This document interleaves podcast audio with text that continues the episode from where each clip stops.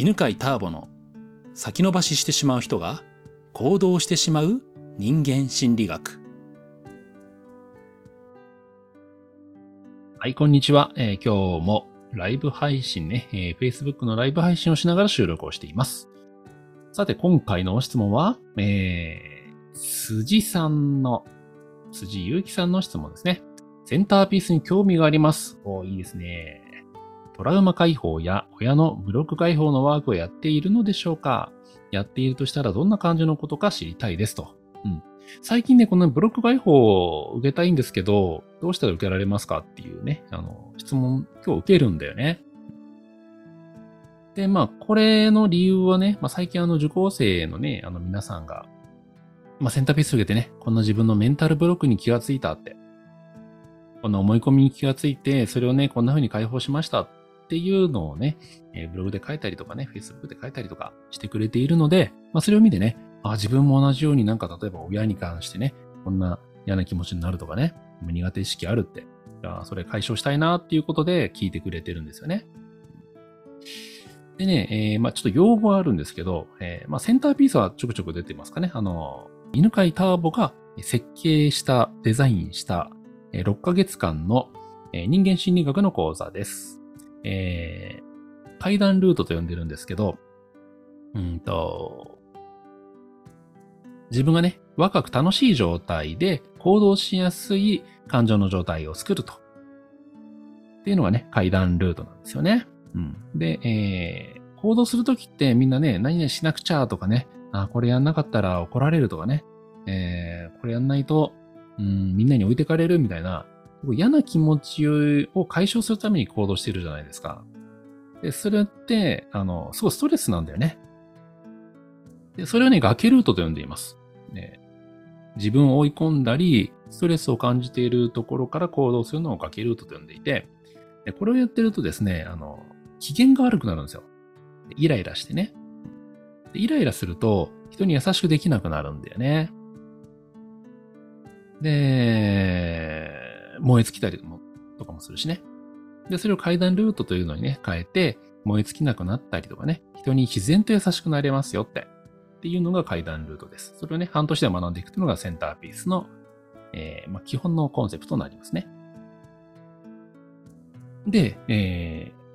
ー、このトラウマとかね、えー、ブロック解放、トラウマ解放、ブロック解放って何なのかなんですけど、うんとまあ、トラウマは聞いたことあると思うんですよね。例えば交通事故にあって、で、生き延びたんだけど、生き延びた、生き延びたし、え治ったんだけど、その車にひかれる直前の場面を思い出してしまって、もう苦しくなっちゃう。うん、まあ、そういうのをね、思い出してしまうのをね、えー、フラッシュバックとか言うんですけど、そういうこう、過去のすごく苦しかった経験のことをトラウマと呼んでいます。まあ、大きな心の傷ですね。で、えー、ブロック解放って何かというと、正式に言うとね、メンタルブロックの解放なんですけど、メンタルブロックって何かというと、まあ、まあ、トラウマとほぼ同じなんですよ。言ってること同じなんだけど、まあ、程度の差かなと。まあ、トラウマっていうのはね、本当に心の傷で、えー、生死に関わる。うん。えー、もうなんかもう、殺されてしまうんじゃないとかね、死んでしまうんじゃないかとか。っていうような深い傷だとして、で、えー、メンタルブロックっていうのはそこまでいかないんだけど、嫌だった記憶ですね。例えば、えー、親に怒られたとか、なんか、親になんか失敗すると、なんか好きなものを取り上げられたとか。うん、あとね、えー、まあ親だけじゃなくて、まあ兄弟間でもありますよね。お兄ちゃんとかお姉ちゃんが優秀すぎて、自分はね、いつも劣等感感じているとかね。あとは、なんだろうね、え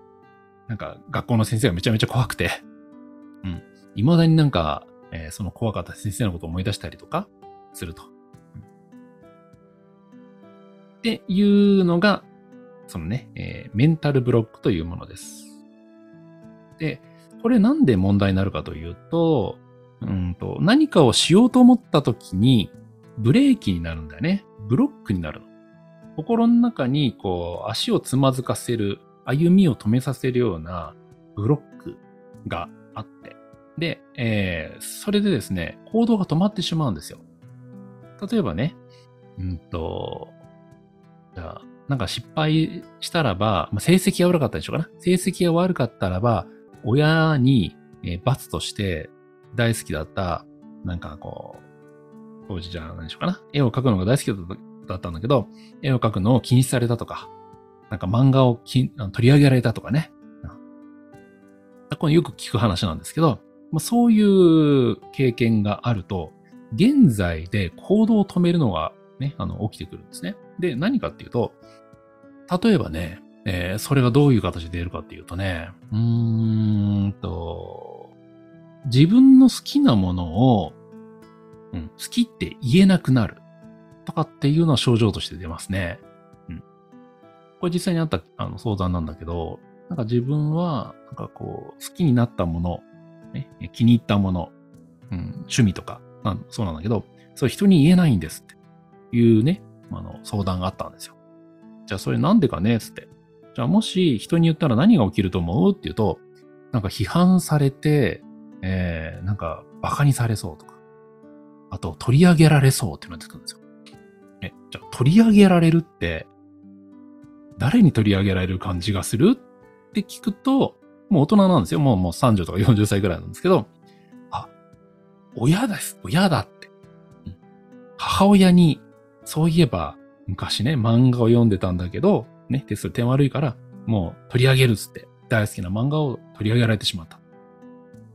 だから、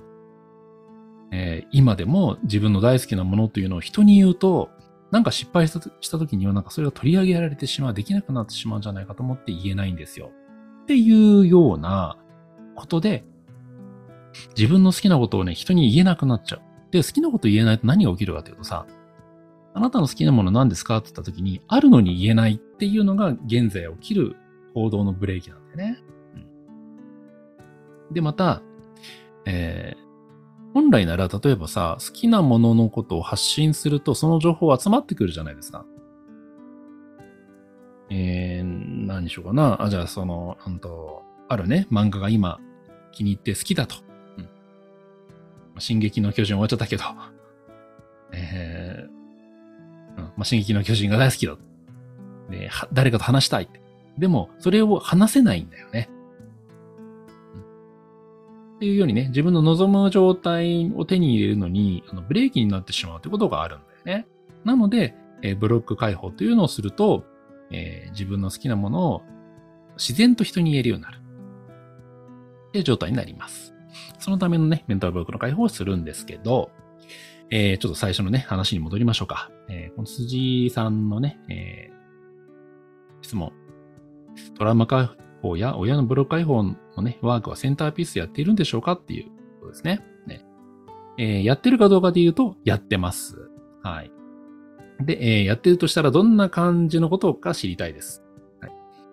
えーとね、最終的には、その人がね、うん、行動するときに、こう楽に、自然に、楽しんで行動できる状態に、ね、なってほしいんだよね。で、それでセンターピースを作ってるわけ。まあ、なのでね、その、メンタルブロックというのがあると、その行動が止まってしまうので、えー、メンタルブロックの解放も必要なので、やっています。ただ、そのメンタルブロックの解放というのをね、昔は、えー、最初からやってたんですけど、やって何が起きたかっていうとね、過去の嫌なことじゃないですか、このメンタルブロックって結局。例えばね、親に漫画取り上げられたとかね。うん。辛い過去なわけ。辛い過去を思い出すのって楽しいですかってことなんですよ。楽しくないんだよね。うん。で、しかも、うんと、なんていうのかな。それを糧にして頑張ってる人もいるわけ。どういうことかというとね。えー、取り上げられてもいいように、もう、うん、無限に漫画が買えるくらいの経済力を手に入れてるために、この10年間頑張ってきました。誰よりも頑張ってきました。っていう人にとっては、えー、その、なんていうのかな、うんと、好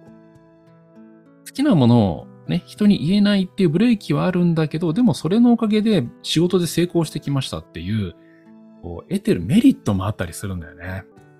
で、だからね、解放が難しいの。うん、手放せなくなっちゃってるんですよ。で、えーやっぱね、その自分のブロックが見つかってもね、うんと解放できないって気持ち悪いじゃないですか。っていうのでね、あの、満足度が下がるんですよ。ブロック解放にいきなりやると満足度が下がるし、あの、難しいしできないし。で、どうやったらいいかっていうと、それがですね、まずは、えっ、と、嫌な記憶探しじゃなくて、えー喜びの記憶をたくさん作ろうねっていうのをやってるんだよね。えー、例えば、うんと、まあそうやってね、好きなものを取り上げられるとどう感じるかっていうとさ、この世の中には自分の怖い、好きなものを取り上げるやつがいる、なんか世の中っていうのは怖い場所だみたいな、っていう認識になってさ、で、なんか自分の中で不安が膨らむじゃないですか。で、その不安をね、安心に変えるというのをたくさんやっていくんですよ。で具体的な、その過去のことを思い出すんじゃなくて、今感じている不安何？つって。うん、なんか、えー、こう、じゃあ、Facebook のライブ配信やるんだけど、やるとうまく話せな、話せなさそうで怖いって。そのね、うまくいかな、うまく話せ、話せなさそうで怖いなっていうのを、じゃあ、今和らげましょうっていうのをするんですよね。で、それはね、いろんなカウンセリングの手法とかね、えー、心理療法の方法があって、で、それでね、あ、それでその嫌なこと起きないわっていう安心に変えるんですよ。で、そういうことをたくさんやっていくと、自分の中にね、安心の、こう、種みたいなのがいっぱい、ね、育つわけ。安心のその種がね、だんだんこう、花咲いてね、もう安心の花畑みたいになるわけ。で、そうし、そうやってね、えー安心状態になると、それだけでも行動しやすくなりますので。で行動しやすくなった時に初めて、でもやっぱ何か取り上げられる気がするんだよなっていうのがポコって出てくるんだよ。それをやるのがね、今センターピースで言うと中級になってます。っていう流れでね、えーブロック解放ね、簡単にやるためにも、初級ではブロック解放は扱わずにね、えーまず、喜びの記憶をたくさん作ると。で、それだけでも行動できるようにたくさんなりますのでね、えーその状態になった上で、それでも行動できないものが出てきたときに、中級のブロック解放をします。っていう流れなんですね。はい。ということで、えー今日の質問をね、まとめると、センターピースに興味があります。トラウマ解放や親のブロック解放のワークをやっているのでしょうか？やっているとしたらどんな感じのことかを知りたいです。ということについてお話をしました。ねうんうんうんうん。ちょっとま、もう一回まとめるのは難しいんで、えーまあやってますよってことですね。はい。ありがとうございました。今日はこんなところでまた次回お会いしましょう。ありがとうございます。この番組は犬飼ターボ、